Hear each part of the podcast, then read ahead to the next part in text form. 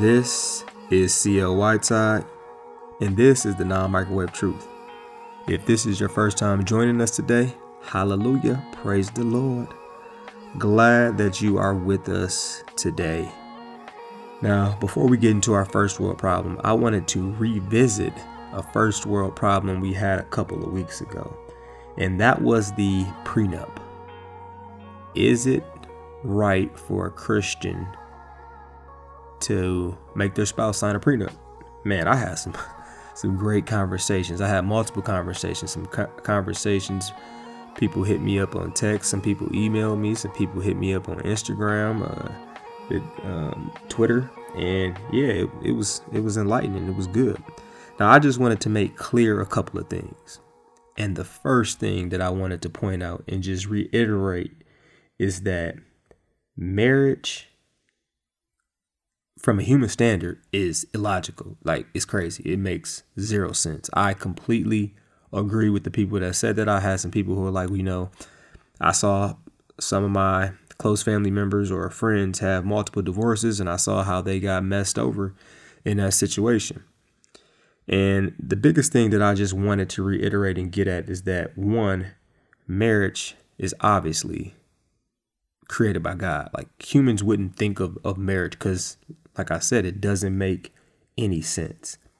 And the big point that I wanted to, to get at is that marriage established by God is supposed to replicate the relationship of Jesus and the church and his and Christ's love for the church.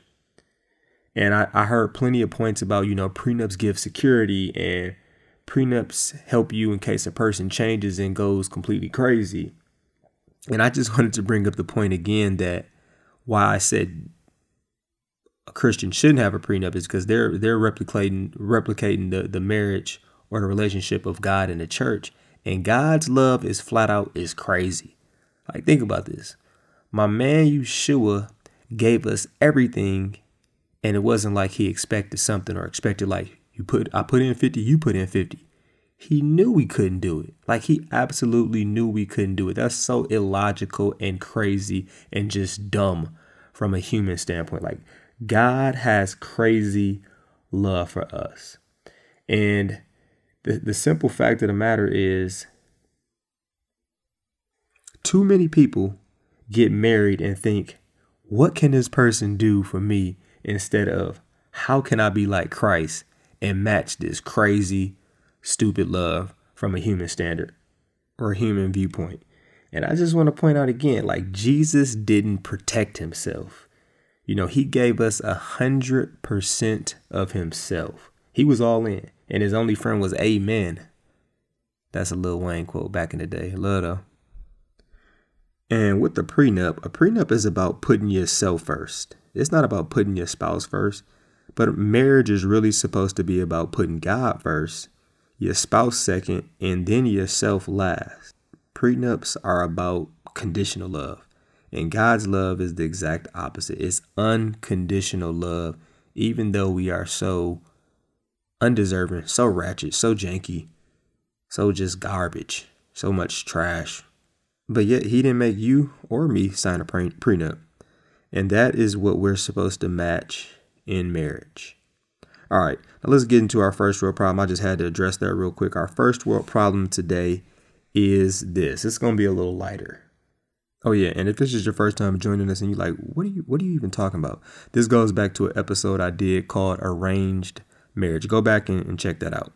But um our first world problem today is this.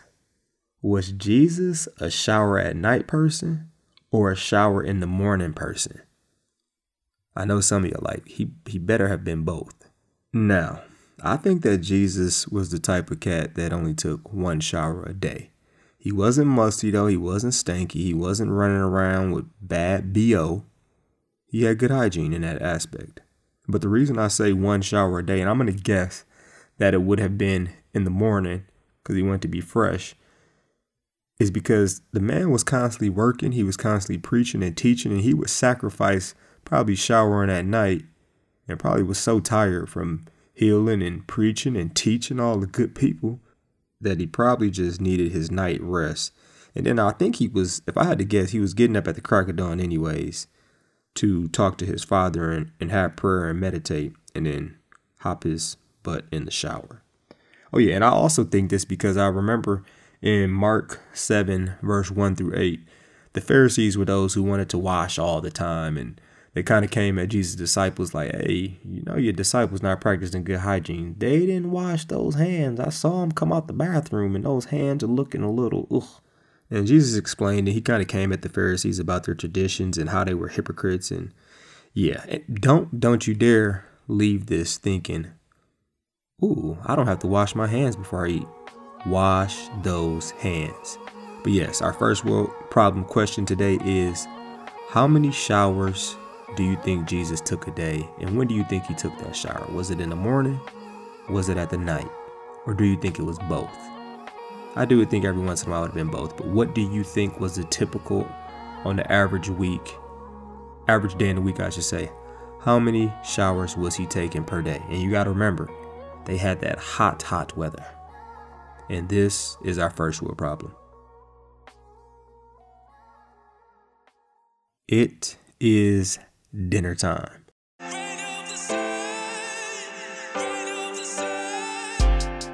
The title of our episode today is Lawn Care. You like, what you talking about? Well, back in the day, growing up, my brother and I, we had a lawn care service. We used to go out here, hustle and cut grass. And just cutting grass today is still annoying when there are weeds. And like weeds can grow anywhere. Weeds can grow in the cement, Weeds can grow in between rocks. They can, of course, grow in the grass, but it's super annoying, and I cannot stand when they like grow up in between the rocks. You're trying to have your your front look all nice, and you got lights and maybe some flowers, and then a weed pops up. It's just like, dang. But they're there, and I think I started thinking about this because I stumbled across reading the parable of the sower, which comes from Matthew 13, verse 1 through 9. And that's what we're going to use for our lesson today on this episode of lawn care. Now, people hear parables. I've heard people say, like, this is an earthly story with a heavenly meaning. But the beauty of this is that Jesus broke it down.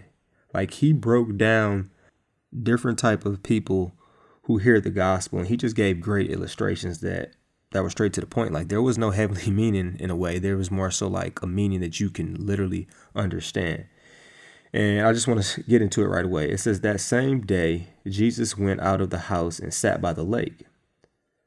It says, Such crowds gathered around him, and he got into the boat and sat in it, while all the people stood on the shore. And I just, when I first read this, I was just like, man, Jesus, aka Yeshua, he was willing to meet people where, wherever. And just thinking about those times, him and John the Baptist, they had to be preaching in some of the most unique in weird places. Like you have to think about it like this. The people were used to them being in synagogues or temples, which would be the equivalent of us used to a pastor preaching in the church. But it's like you preaching on water at bay, you're preaching in the desert, you're preaching in the wilderness, you're preaching on a picnic table at the park. And John the Baptist and Jesus didn't matter. It didn't matter to them. They would meet people wherever and drop the gospel wherever, whenever. But the beautiful thing and the thing that I really want to get at on this episode of lawn care is how Jesus mentions different type of people who actually hear God's word. Like these are people who hear the gospel.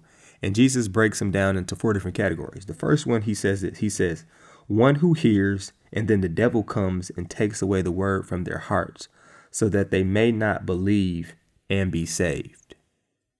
Then the second group of people he talks about is those on the rocky grounds are the ones who receive the word with joy when they hear it, but they have no root. They believe for a while, but in the time of testing, they fall away. The third type he mentions is this he says, The seed that fell among the thorns stands for those who hear, but as they go on their way, they are choked by life's worries, riches, and pleasures, and they do not, they do not mature. And the last group that he talks about in this parable is it says, But the seed on good soil stands for those with a noble and good heart, who hear the word, retain it, and by persevering, produce a crop. Now, I'm going to continue on with what it says in Matthew. It says, Then Jesus told them many things in parables, saying, A farmer went out to sow his seed. As he was scattering the seed, some fell along the path, and the birds came and ate it up. And I just immediately thought, like, man, how many times do people hear God's word, but the devil comes along and is like, that's a lie. That's a lie. Don't believe it. Don't believe it. Or the devil says, you know what? You're going to have to make way too many changes. I mean, the devil has so many lies that, that he drops on us. Another lie he drops is that, you know, you're not that bad. It's people way worse than you. And that made me think about this conversation that I was having with someone. And they were like, I only sin three times today. And it was just like, you know, you've sinned more than three times a day. We're infected with sin. And this was about 1030. So I know they sinned more than three times in that day. And the reason they I was even talking to them is because they had gotten some trouble. But they justified not asking for forgiveness or they justified by not um, repenting or changing their ways because they thought that they only sinned a few times in a day. And the biggest lie, the biggest lie that the devil wants us to to embrace and is the reason for all those other lies that I just listed is long story short, he wants us to feel like you don't need a savior. A who? A savior? You can save yourself. You good. And that's exactly what happens to some people who hear God's word, but the devil comes along and the devil gives them a whole bunch of microwave truths that make the person feel better, but ultimately leads them to reject the gospel and reject Jesus being their savior. All right, let's continue on with the passage though. It says, Some fell on rocky places where it did not have much soil. It sprang up quickly because the soil was shallow. And these are the type of people who hear God's word and they're on fire. They're like, Hallelujah, praise the Lord. I love Jesus. I'm a new man. I'm a new woman. But sometimes when people have this type of joy, they act like being a Christian means less temptation. when in reality, it probably means more temptation. And they never address their pet sins or they just try to downplay them. And if you're like, what's a pet sin? A, a pet sin is something that goes against God's word and it's something you really, really struggle with. And a lot of times it's one of those things where it's just like, this is who I am. This is what I do. Somebody make me mad. I cuss them out. Like that's a pet sin. Or I can't help it. I love women. I got to check out what she got, man. I mean, you saw her. Those are pet sins, things that we almost that that we downplay and are that are clearly wrong and go against God's word. And the microwave truth that I hear with this a lot of times is God forgives this sin and he accepts me for who I am. So I can keep doing this sin. Instead of embracing the non microwave truth that his forgiveness equips us and his grace redeems us and makes us a whole new being, and the non microwave truth that his spirit gives you and me a whole new purpose and a whole new strength. And I look at this rocky place, I look at this um, illustration that God gives us with it sprang up quickly. And I just think about there are times where we have issues that we never really take it to God and ask Him to fix it. Like we just don't. We think we can do it by ourselves. And that's not the answer. That's the shallow soil. Now, that that not a lot of soil I look at that as that's not the best environment, or that's not taking the whole word of God and gospel in. Like we love, we absolutely love to pick and choose what we will follow and what we will listen to when it comes to the word of God. It's like commandment one through four, I'm good with that. But commandment five, nah. In this situation, I have to follow that. And that is such a huge reason why weeds can literally grow anywhere. And what I mean by that is weeds can grow in the church, they can grow with your family, they can grow in 20 year old friendships or marriages or when your team or at your job, wherever you work. It's so easy for weeds to arise in rocky places to be real. Weeds dang near can grow anywhere. Like, name a place it can't. And when I think about this, weeds even grew in Jesus' closest circle, the 12 disciples. And just think about this weeds don't take a lot to grow. But if you're trying to grow like vegetables or, or fruits or some type of flowers, those need specific things to grow. Like you couldn't grow those on a, on a rocky place. And I got breaking news for you. This world, our culture, is not going to naturally encourage you to be a Christian. Like you can't depend on this world or this culture or the microwave truths of this society to equip you and enhance you and influence you to be a Christian. Like it's the exact opposite. It's not going to happen.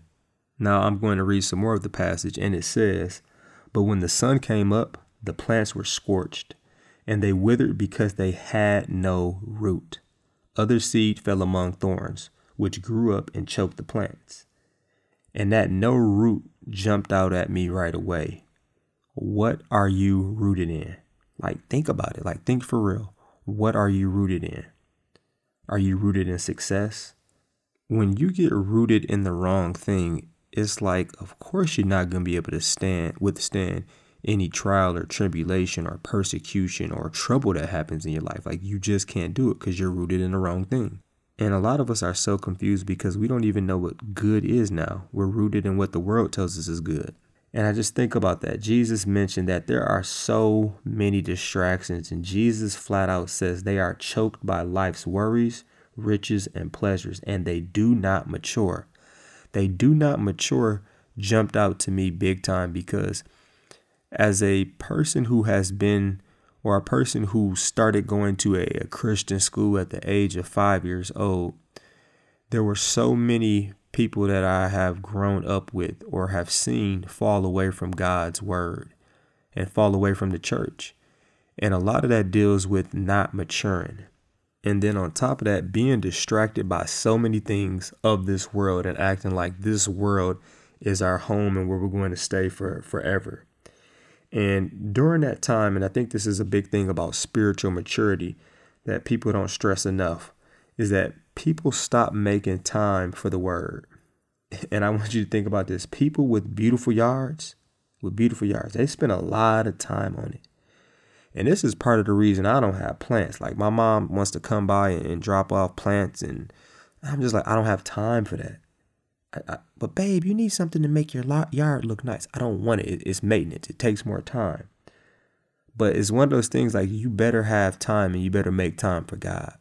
And when I think about some of my friends who were on fire for God at the age of seven or eight years old, and now they're 20s or 30s, and they really don't want anything to do with it is people fail to realize that their spiritual appetite has changed from their childhood. Like they never learned how to study the Word of God or to meditate. They never realized, like, oh yeah, you know, when I leave church, I probably shouldn't play Playboi Carti in the car. That's deprogramming me. Or, you know what, maybe I shouldn't hang around these toxic people. Or, you know, maybe I shouldn't get on the video game and have these same unhealthy conversations. And they don't realize things like their phone and the things they're viewing on TV is now the number one message that they're constantly taking in and impacting them. That is the type of stuff that chokes the life out of plants. Our culture, this culture is like the sun and it drives up and microwaves God's truths. And Jesus continues on in the parable and it says, Still, other seed fell on good soil where it produced a crop a hundred, sixty, or thirty times what was sown. Whoever has ears, let them hear, Jesus said. And these are the type of people who hear God's word and they're doing what they're supposed to do with it. Now, some things just to think about. Even if you're living a God pleasing life, you got to look at it like this any lawn needs lawn service and treatment on a regular basis. Like you think about that. People have to get their lawn treatment every year. Sometimes it's multiple times in a year. How much treatment do you need? And you got to understand that your environment absolutely matters. It talked about a rocky place. It talked about places with less soil. Are you in a nurturing environment to help you grow and help your lawn get the care that it needs? And even if you're not just doing some type of weed treatment, you know the grass is going to grow and you need to cut your lawn. And especially in times of storms and rain, it's going to grow even more. So that means you need to cut it even more and you need to tend to it even more than in those times, especially. And I think that's a true correlation to, to our lives. When God allows storms to take place and there's a lot of rain, that means the grass is going to be growing even faster. And you need to tend to it even more and give it a little more love and attention.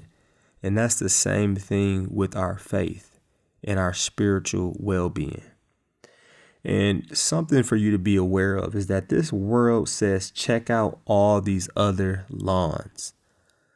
But a, a, quote that I came up with is the grass always looks greener on the other side.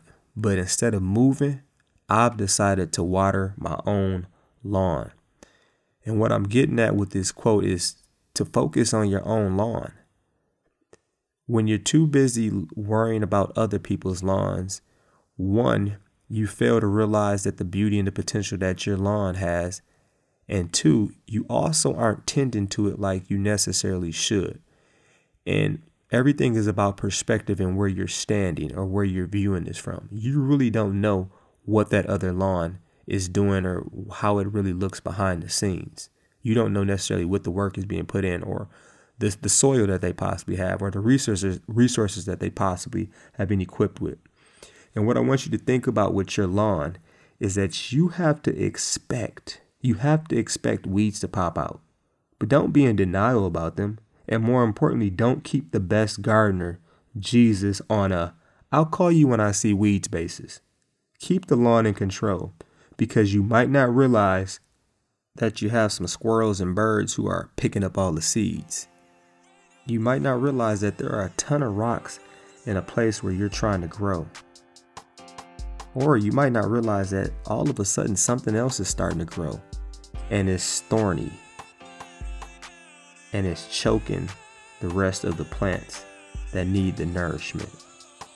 And the best thing about having that relationship with the gardener Jesus, Yeshua, is that he's going to let you know if you're on good soil.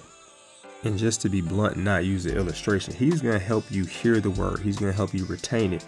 And he's going to help you know how to persevere through different trials and temptations and obstacles that you will face. And the last thing that I want you to think about today, and I want you to be real with yourself, and I want you to pray about this, is where are you at in terms of God planting seeds and putting the gospel in your life?